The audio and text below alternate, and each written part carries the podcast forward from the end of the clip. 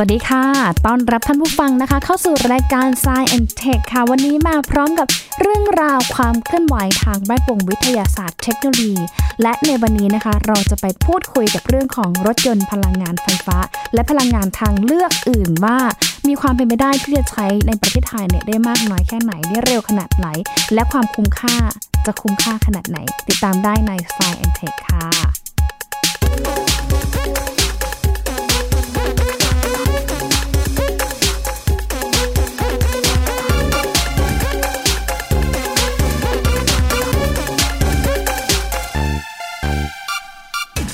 ก็มีความพยายามที่จะพัฒนากันอย่างต่อเนื่องนะคะ เกี่ยวกับการใช้พลังงานทางเลือก โดยเฉพาะรถยนต์ค่ะที่เริ่มมีการผลิตรถยนต์ที่ใช้พลังพลังงานไฟฟ้าเนี่ยมาตั้งแต่ในปลายศตวรรษที่ 19 แล้วนะคะ แล้วก็มาจนถึงณปีนี้ 2019 ก็เริ่มเห็นได้ว่าหลาย ๆ ประเทศหลาย ๆ ค่ายรถยนต์เองเนี่ยก็พยายามที่จะพัฒนารถยนต์ที่ใช้พลังงานทางเลือก โดยเฉพาะพลังงานไฟฟ้ามากยิ่งขึ้นด้วยนะคะ แต่ว่ารถยนต์พลังงานไฟฟ้าเนี่ยหลายค่ายเขามีความกล้าได้กล้าเสี่ยงในการลงทุนมากน้อยแค่ไหนรวมไปถึงใช้แล้วเนี่ยมันเกิดความคุ้มค่าหรือว่ารักษาสภาพแวดล้อมอย่างไร ไปพูดคุยเพิ่มเติมกับอาจารย์พงศกรสายเพชรค่ะ อาจารย์สวัสดีค่ะ สวัสดีครับคุณหญิงครับค่ะท่านผู้ฟังก็จะเห็นได้ว่าหลาย ๆ ประเทศในช่วงนี้ก็มีความพยายามที่อยากจะใช้รถยนต์พลังงานไฟฟ้า รวมถึงประเทศไทยของเราด้วยก็จะเห็นได้ว่า เริ่มมีบางพื้นที่เนี่ยก็มีสถานีให้บริการชาร์จไฟฟ้าแล้วนะคะอาจารย์ ใช่ครับใช่ปัญหาก็คือเราพยายามจะ ลดการใช้น้ำมันเชื้อเพลิงที่เกิดจากการขุดน้ำมันนะครับ เชื้อเพลิงพวกฟอสซิลเนี่ยเพราะว่าตอนนี้มันมีปัญหาโลกร้อนนะครับ เราปั๊มคาร์บอนไดออกไซด์ไปในบรรยากาศเยอะมาก แล้วก็อากาศมันก็เปลี่ยนแปลงไปหมดอย่างที่เราเห็นเห็นกันทุกปีนะครับเห็นว่ามันจะมีแบบร้อนมากหนาวมาก มีฝนมีพายุอะไรเยอะอย่างเงี้ยเพราะฉะนั้นเราก็ต้องพยายามลดคาร์บอนไดออกไซด์ในบรรยากาศ แล้วก็ส่วนหนึ่งที่เราปล่อยคาร์บอนไดออกไซด์เยอะๆเนี่ยก็คือการขนส่งทั้งหลายก็คือพวกรถทั้งหลายนะครับ เพราะฉะนั้นก็เลยมีแผนการที่ว่าเราจะเริ่มเอาเทคโนโลยีอื่นๆ นอกจากเครื่องยนต์ที่เผาไหม้ที่เราใช้มาประมาณร้อยปีเนี่ย ให้เปลี่ยนมาเป็นอย่างอื่น ซึ่งไอ้อย่างอื่นนี่ก็คือมอเตอร์ไฟฟ้านะครับก็เป็นรถไฟฟ้า จริงๆ ไอ้รถไฟฟ้าเหล่านี้มันก็เกิดมาพร้อม ๆ กับรถที่ใช้เครื่องยนต์เผาไหม้นะครับ คือก็ประมาณร้อยปีที่แล้วครับ แต่ว่าตอนนู้นมันก็มีข้อจำกัดด้านพวกแบตเตอรี่อะไรต่างๆ ก็วิ่งได้ไม่ไกลเท่าไหร่นะครับ แล้วก็พอถนนมันยาวๆอะไรอย่างเงี้ยก็รถรถที่ใช้น้ำมันจะวิ่งได้ไกลกว่า แล้วก็ราคามันถูกลงด้วย เพราะว่ามีคนทำรถน้ำมันเยอะในดังนั้นเมื่อร้อยปีที่ผ่านมา เราก็เลยใช้รถที่ใช้เผาไหม้น้ำมันกันทั้งนั้นเลย แต่คราวนี้ ตอนนี้เทคโนโลยีเกี่ยวกับแบตเตอรี่ต่างๆ มันดีขึ้นแล้ว แล้วก็ เทคโนโลยีเกี่ยวกับมอเตอร์ เกี่ยวกับวัสดุการสร้างรถอะไรต่างๆมันพัฒนาจนตอนนี้เนี่ย เวลาเราทำรถไฟฟ้า มันทำให้ราคาตัวรถเนี่ย ราคาไม่แพงกว่ารถที่มีใช้น้ำมัน แล้วก็มันมีข้อดีหลาย ๆ อย่าง ก็อย่างแรกก็คือลดการสร้างก๊าซเรือนกระจกทั้งหลายนะครับเมื่อขับไปสักปีสองปีถึงห้าปีอะไรเงี้ยก็จะเทียบกันแล้วก็จะจะคุ้มกว่าในการลดก๊าซเรือนกระจก แล้วก็อีกอย่างหนึ่งตอนขับเนี่ยค่าค่าพลังงานในการขับเคลื่อนเนี่ยมันถูกกว่าใช้น้ำมันครับ เพราะว่าด้วยไฟฟ้าที่เราผลิตต่างๆ เรามีวิธีผลิตไฟฟ้าหลายแบบเนี่ยด้วยด้วยเทคโนโลยีผลิตไฟฟ้าปัจจุบันเนี่ย การวิ่งต่อกิโลก็ถูกกว่ารถใช้น้ำมันแล้วประมาณสองถึงสามเท่าแล้วและนอกนอกจากนี้ถ้าเกิดเราใช้วิธีผลิตไฟฟ้าโดยใช้พลังงานหมุนเวียนทั้งหลาย มันก็ยิ่งสะอาดเข้าไป แล้วก็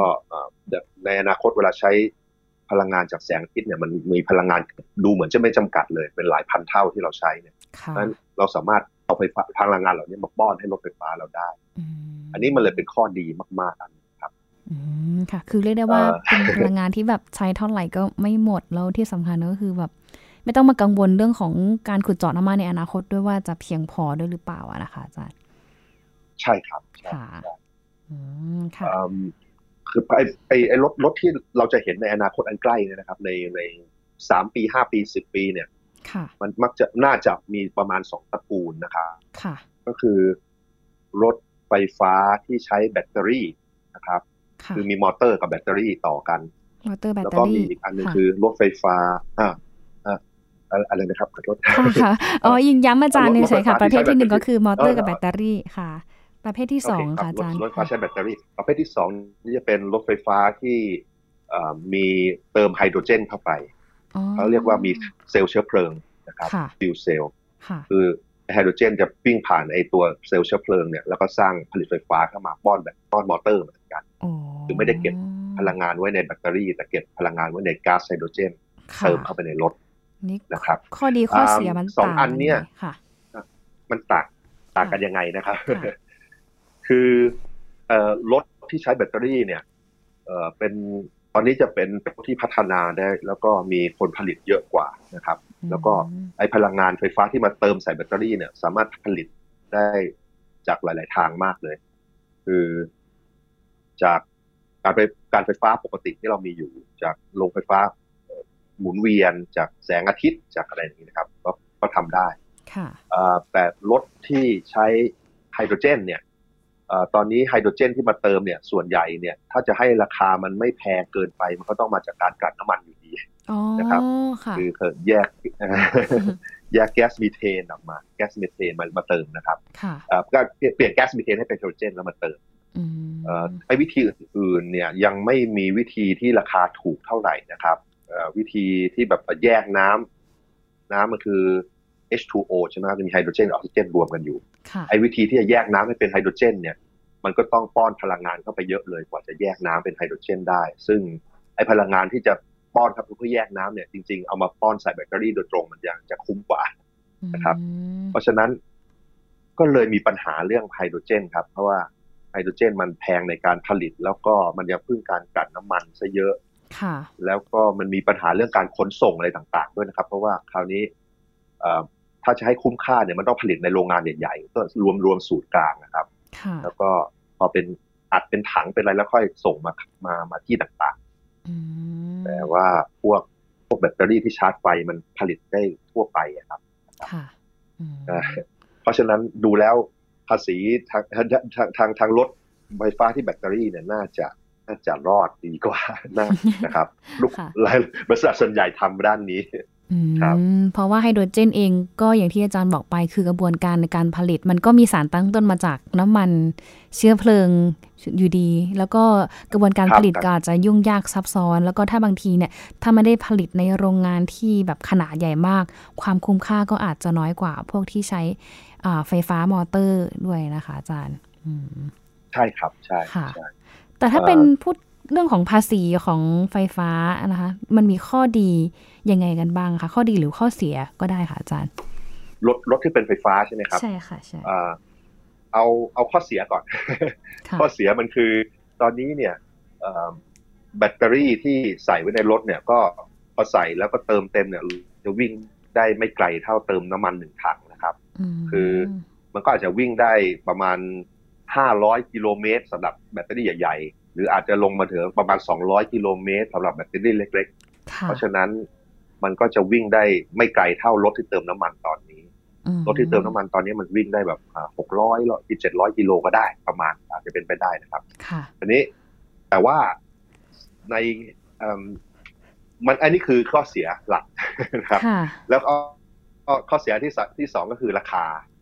ก็คือจริง ๆ ราคามันลงมาเยอะแล้วล่ะแต่ว่าก็ค่ะยังสูงกว่ารถน้ำมันหน่อยหนึ่งนะอืมนะครับ แต่ว่าในหลาย ๆ ประเทศที่สนับสนุนเนี่ยเขาจะมีการลดภาษีลดอะไรต่างๆ เพื่อให้ราคาตอนขายถึงผู้บริโภคมันได้ใกล้ ๆ กันหรือถูกกว่าเนาะนะครับค่ะเอ่อแต่ว่าอย่างประเทศเรายังไม่มีเรื่องอย่างนั้นเท่าไหร่ เพราะว่าจริง ๆ ประเทศเราบอกว่าส่งเสริมรถไฟฟ้า แต่ว่าค่ะภาษีต่างๆ ที่ไปลดเนี่ยมันไปลดในรถประเภทไฮบริดอืมรถไฮบริดคือรถที่มี เครื่องยนต์ใช้น้ำมัน แล้วก็ค่ะมีแบตเตอรี่แล้วก็มีมอเตอร์ คือมีรวมกันอยู่ในคันเดียวกันหมดเลยอ๋อแต่ว่ารถรถเหล่านี้เนี่ยมันไม่ได้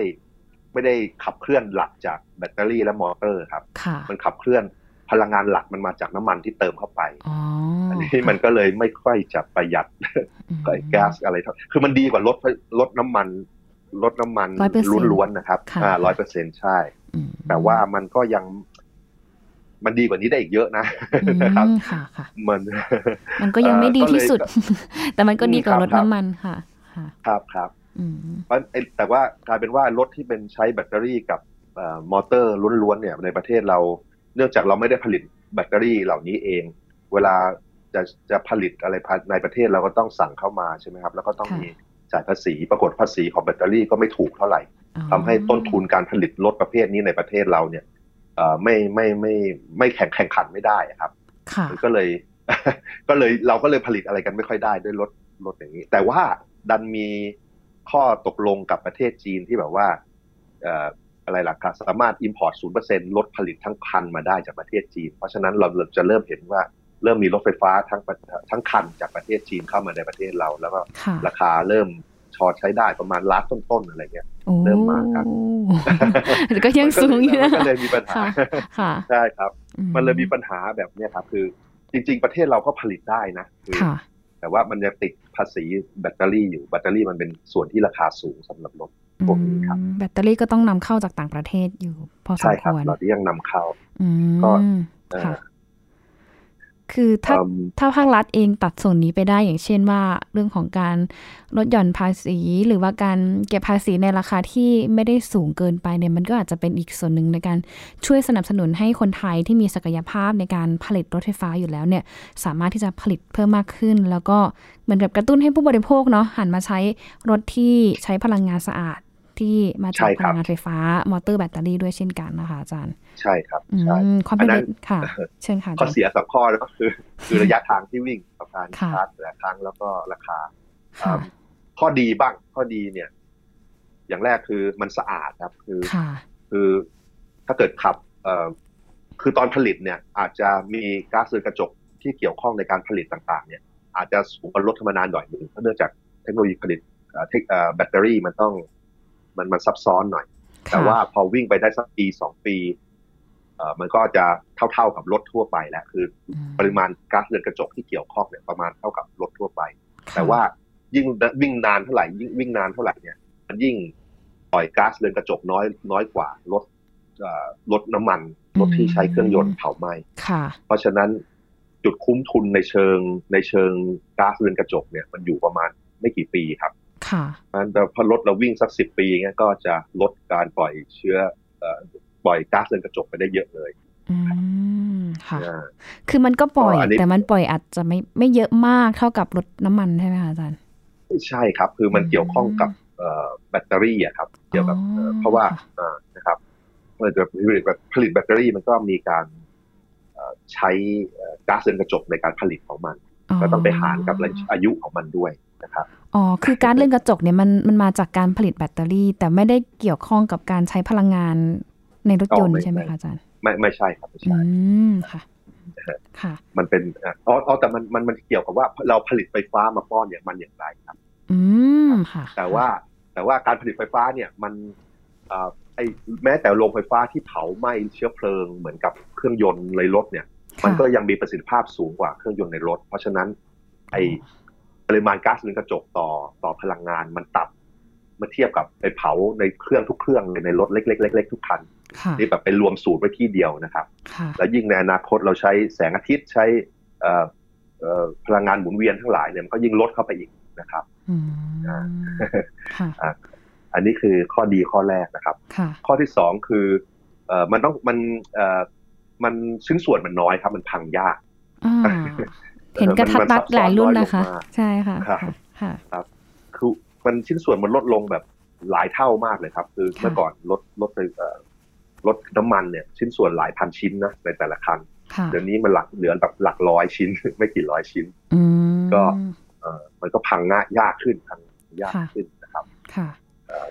แล้วก็ต่อไปก็การขับเนี่ย น่าจะขับได้สนุกมากเลยเพราะว่ายังไงคะอาจารย์ ใช่ เพราะว่าแรงบิดของรถไฟฟ้าเนี่ยกับมอเตอร์เนี่ย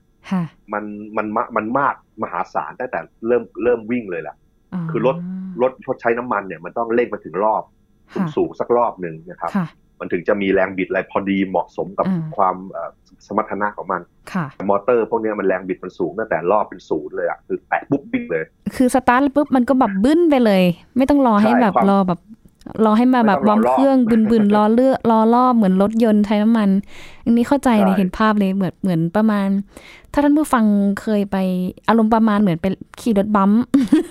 หรือว่ายดหยอดเหรียญหยอดเหรียญตามงานต่างๆอะไรเงี้ยเขาจะมีแบบระบบไฟฟ้าในการขับเคลื่อนต่อรถก็คือพอไปนั่งสตาร์ทปุ๊บมันก็บึ้นไปเลย เร็วทันใจมากใช่ใช่แรงบิดสูงมากครับแรงบิดสูงค่ะนะครับอ่าแล้วก็ ค่าใช้จ่ายในการวิ่งต่อกิโลครับค่ะแพงมันถูกครับถูกก็คือเทียบกับตอนนี้ด้วยเทคโนโลยีปีเนี้ยเฉลี่ยแล้วประมาณถูกกว่าในประเทศไทยนะน่าจะถูกกว่าประมาณสามเท่าต่อในในหนึ่งกิโลเนี่ยราคาน่าจะถูกกว่าสามเท่า เมื่อเทียบกับน้ำมันเชื้อเพลิงครับ ประมาณสักเจ็ดบาทไหมคะไม่ถึงสิบบาทไหมคะไม่ไม่ไม่ใช่เดี๋ยวกันถ้ารถทั่วไปอาจจะวิ่งประมาณสามบาทต่อกิโลนะครับคือรถรถเติมน้ำมันนะครับไอ้นี่อาจจะบาทหนึ่ง ตีไว้อย่างนั้นค่ะถ้าเกิดเราวิ่งวันละยี่สิบสามสิบห้าสิบกิโลเงี้ย ก็ก็ห้าสิบาท แทนที่จะเป็นร้อยห้าสิบาท ตีไว้อย่างนั้นค่ะด้วยแต่แต่ทั้งที่ทั้งนั้นเนี่ย ในอนาคตเมื่อเรามีแผงโซลาเซลล์มากขึ้น มีวิธีผลิตพลังงานจาก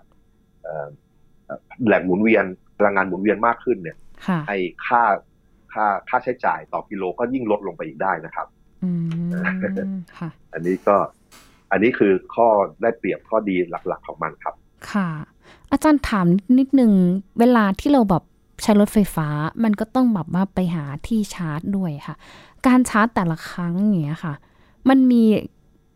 วิธีการชาร์จที่เร็วขึ้นจากเดิมไหมคะเพราะว่าอย่างที่เคยเห็นก็คือต้องให้รถเนี่ยอย่างน้อยชาร์จ อย่างตามสักสิบนาที หรือบางทีก็แบบ ครึ่งชั่วโมงอะไรอย่างเงี้ยค่ะ ตอนนี้มันมีเทคโนโลยีที่ทำให้กระบวนการชาร์จเนี่ย ใช้เวลาน้อยลงหรือยังอะคะ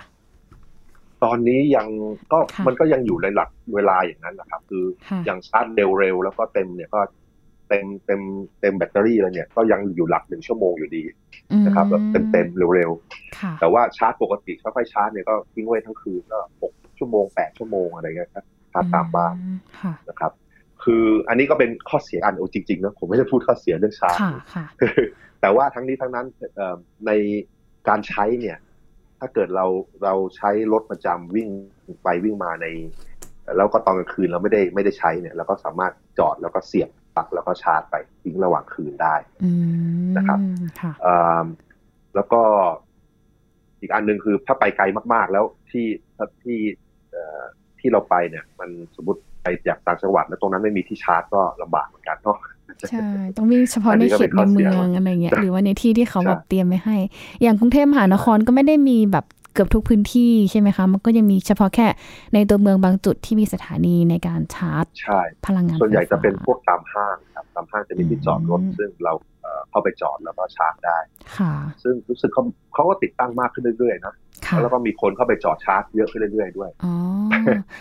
ทั้งนี้ทั้งนั้นในในประเทศเราก็ยังมีรถรถไฟฟ้าอยู่หลักไม่กี่ร้อยคันยังน้อยมากครับกำลังจะถามอาจารย์พอดีเลยว่าเออแสดงว่าเริ่มมีคนใช้เยอะหรือยัง แล้วอาจารย์มองว่าในอนาคตบ้านเราบอกว่าจะเริ่มใช้รถไฟฟ้าเนี่ยได้ได้เร็วสักประมาณเท่าไหร่คะ มันมีความเป็นไปได้ไหมที่ภาครัฐเองจะมีส่วนหรือว่าจะแบบเตรียมนโยบายในการส่งเสริมสนับสนุนให้กับผู้บริโภคเนี่ยหันมาใช้รถที่ใช้พลังงานไฟฟ้ามากขึ้นนะคะ ผมว่าตอก็คือมันขึ้นกับราคาอย่างมากเลยครับตอนนี้คือเมื่อก่อนเมื่อสองเมื่อปีสองปีที่แล้วเนี่ยต่ำราคาต่ำสุดรถไฟฟ้าในประเทศไทยเราเนี่ยสองล้านแต่ว่าปีนี้มีคนนำจากจีนเข้ามา ซึ่งก็เป็นแบรนด์ของที่เขาใช้ในเมืองจีนกันเนี่ย ก็เหลือล้านต้นๆแล้วล้านหนึ่งล้านสองแล้วคราวนี้ถ้าเกิดมันมีผู้เข้ามาพยายามแข่งขัน แล้วก็ราคามันลดเหลือต่ำกว่าล้านได้ปุ๊บเนี่ย ผมว่ามันน่าจะเป็นจุดที่ทุกทำให้ทุกคน รู้สึกอะไรอะ รู้สึกเออมันมันมันซื้อได้ละแล้วก็ทดลองได้พอทดลองได้คือในระยะยาวอะ ยังไงยังไงเราก็คงจะย้ายไปที่รถไฟฟ้ากันหมดแหละ เพราะว่ามันมันวิ่งตอนมันวิ่งมันราคามันถูกดีแล้วมันก็ดีต่อสิ่งแวดล้อมนะครับแต่ว่ามันตอนระยะใกล้ๆเนี่ยมันก็ขึ้นอย่างมากกับนโยบายภาษีต่างๆ แล้วก็การแข่งขันในตลาดต่างๆ ซึ่งมันก็ทำนายยากว่าจะเกิดอะไรขึ้น นะครับคือจริง ๆ ถ้าเกิดรัฐบาลปลดล็อกพวกแบตเตอรี่ปุ๊บเนี่ยมันทำให้ผู้ผลิตในประเทศเราเริ่มผลิตแล้วทำได้ มันก็น่าจะพัฒนาอุตสาหกรรมเราได้ขึ้นมาเหมือนกัน เพราะว่าอุตสาหกรรมรถในประเทศเราเนี่ย มันเป็นอุตสาหกรรมรถเครื่องยนต์ซึ่งเอ่อมันคงจะขายน้อยลงละลงในอนาคตก็อาจจะต้องรีบทำด้านรถไฟฟ้าไว้เมื่อมามันทดแทนในอนาคตด้วย อันนี้นี่ก็ไม่รู้อันนี้ก็ต้องเดาว่ารัฐบาลจะทำไงต่อ ไปแต่ว่าสำหรับผู้บริโภคเนี่ยมันราคามีผลเยอะนะครับคือบันไดที่มันเหลือเก้าแสนผมว่ามันน่าจะขายกันเยอะเลยล่ะตอนนี้มันมันมีเออมันล้านหนึ่งล้านสองเนี่ยคุณก็รู้สึกอ่าเอาไงดี อาจารย์ถามนิดนึงสำหรับคนที่อยากจะช่วยลดภาวะโลกร้อนหรือว่าลดปัญหามลพิษจากการขับขี่ แต่ขณะเดียวกันเองก็ยังมีความก้ากึ่งมา เอ๊ะ ถ้าสมมติว่าใช้พลังงานไฟฟ้าไปแล้วเนี่ย รถบางทีเกิดเหตุฉุกเฉินขึ้น รถยังไม่ได้ชาร์จ จะพาคนที่บ้านไปโรงพยาบาลอะไรเงี้ย มันมีความเป็นไปได้ไหมว่าที่รถคันหนึ่งจะมีระบบผสมทั้งพลังงานไฟฟ้า มอเตอร์แบตเตอรี่ แล้วก็ผสมทั้งระบบการใช้เครื่องยนต์น้ำมันนะคะถ้าถ้าอย่างถ้าถ้าซื้อตอนนี้เลยเนี่ยก็ต้องแบบเป็นรถรถประเภทไฮบริดนะครับที่มันมีเครื่องยนต์ด้วยเนาะที่เติมน้ำมันได้ แต่ว่าอันนี้มันก็ มันก็ไม่ได้ช่วยช่วยสิ่งแวดล้อมได้เท่าไหร่นะเหมือนกันแต่มันดีดีกว่ารถรถรถน้ำมันล้วนครับแต่ว่าถ้าจะลดโลกร้อนด้วยกับเรื่องเกี่ยวกับก๊าซเรือนกระจกทั้งหลายเนี่ย ใช้พยายามใช้อะไรล่ะการคมนาคมสาธารณะทั้งหลายอะพวกพวกพวกรถรถที่ขนคนทีละเยอะๆเนี่ย มันจะดีที่สุดนะครับ คือไอ้รถส่วนตัวเนี่ยไม่ว่า เป็นรถไฟฟ้าหรือว่ารถน้ำมันเนี่ย มันก็ยังสู้ไอ้พวกรถสาธารณะไม่ได้ แต่บังเอิญระบบสาธารณรถสาธารณะในประเทศเรามันก็ไม่ค่อยดีเท่าไหร่ มันก็เลยเป็นปัญหางูกินหางกันอยู่ อืมเราก็แบบพยายามนึกภาพตามอยู่ว่าถ้าในปลายปี 63 สถานีรถไฟฟ้าหลายสายก็น่าที่จะเริ่มทดลองใช้กันแล้ว ก็อยากจะเห็นภาพเหมือนกันณว่าวันนั้นน่ะจะช่วยแก้ปัญหาการจราจรยังไง หรือว่าแก้ปัญหาการใช้รถยนต์ ให้มีปริมาณลดลงอย่างไร เพราะว่าอย่างน้อยเนี่ยถ้าใช้รถยนต์ลดลง สภาพอากาศก็น่าจะดีขึ้นนะคะอาจารย์ใช่ครับเพราะว่าเคยเห็นตัวอย่างหลาย ๆ ประเทศเองที่มีการอ่าเขาเรียกอะไรสร้างระบบ รถโดยสารสาธารณะเนี่ยที่เอื้อให้กับประชาชนได้ใช้ประโยชน์เนี่ยจะเห็นได้ว่าหลาย ๆ ท่านหลาย ๆ คนเนี่ยก็จะหันไปใช้รถไฟฟ้าที่มันสามารถเดินทางจากชานเมืองเข้าไปในเมืองได้ หรือแม้แต่ส่งเสริมให้ประชาชนเองเนี่ยหันมาปั่นจักรยานหรือว่าใช้รถพลังงานไฟฟ้า คือพอไปอยู่ตรงนั้นมีความรู้สึกว่าแบบสภาพพื้นที่เขามันเงียบมาก มันไม่ได้มีเสียงรบกวนจากเครื่องยนต์ หรือว่ามันไม่ได้มีควันอะไรที่จะทำให้ประชาชนเขารู้สึกหงุดหงิดเลยอะไรอย่างเงี้ยค่ะ ก็ลองดูเหมือนกันนะว่าวันพอถึงวันนั้นอะประเทศไทยของเราจะมีมีแบบบรรยากาศแบบนั้นด้วยหรือเปล่าอะไรอย่างเงี้ยนะอาจารย์ แต่ว่าหญิงเห็นอีกอีกอีกชุดหนึ่งหญิงไม่แน่ใจนะคะ เป็นรถยนต์คันเล็ก ๆ ค่ะที่เขามาขายคันละสองสามแสนเงี้ย อันนั้นก็คือพลังงานไฟฟ้าที่สามารถใช้ได้ใช่ไหมคะอาจารย์ ใช่ครับก็เป็นรถไฟฟ้าแบตเตอรี่แล้วก็มีมอเตอร์เหมือนกันครับอันนั้นแต่ว่าระยะมันอาจจะสั้นมากเนาะก็ต้องดู ว่ามันวิ่งได้กี่กิโลเมตรอะไรต่างๆ แล้วก็บรรทุกคนอาจจะได้ได้สองคนอะไรเงี้ยก็ต้องดูก็เป็นแบบเล็ก ๆ มินิมินินะคะใช้สำหรับคนไม่เยอะไม่เกินแบบสามสี่ที่นั่งหรือสองที่นั่ง แล้วก็อาจจะขับแถบในเมืองอะไรประมาณนี้นะคะ อาจารย์ ครับเนี่ยค่ะ ก็ถือว่าเป็นรถยนต์พลังงานทางเลือกในปัจจุบันเนาะที่หลาย ๆ ประเทศหลาย ๆ คนเลยพยายามที่จะ หันมาใช้รถยนต์ที่เป็นมิตรต่อสิ่งแวดล้อมด้วยประกอบกับสมัยนี้เองนะคะก็มีเทคโนโลยีที่ล้ำสมัย ก็เลยกลายเป็นกระแสที่ทำให้หลายคนเนี่ยไปสนใจเรื่องของการใช้รถยนต์พลังงานไฟฟ้ามากขึ้น แล้วก็อาจจะทำให้เกิดการพัฒนาเกี่ยวกับคุณภาพของรถยนต์ในอนาคตมากขึ้นด้วยเช่นกันนะคะ และทั้งหมดนี้คือ Science Tech ค่ะ ต้องขอบคุณอาจารย์พงศกรสายเพชรเป็นอย่างสูงเลยนะคะ ที่วันนี้ให้ข้อมูลเรื่องของรถยนต์พลังงานไฟฟ้าที่น่าสนใจ แล้วก็เราดูกันไปนะคะว่าความเป็น็นไปได้ที่ประเทศไทยเนี่ยจะใช้รถยนต์พลังงานไฟฟ้าเนี่ยจะเกิดขึ้นภายในระยะเวลากี่ปีค่ะ ทั้งหมดนี้คือ Science Tech นะคะ ขอบคุณสำหรับการรับฟังค่ะ ช่วงนี้หญิงแล้วก็อาจารย์พงศกรต้องลาท่านผู้ฟังไปก่อนนะคะ สวัสดีค่ะ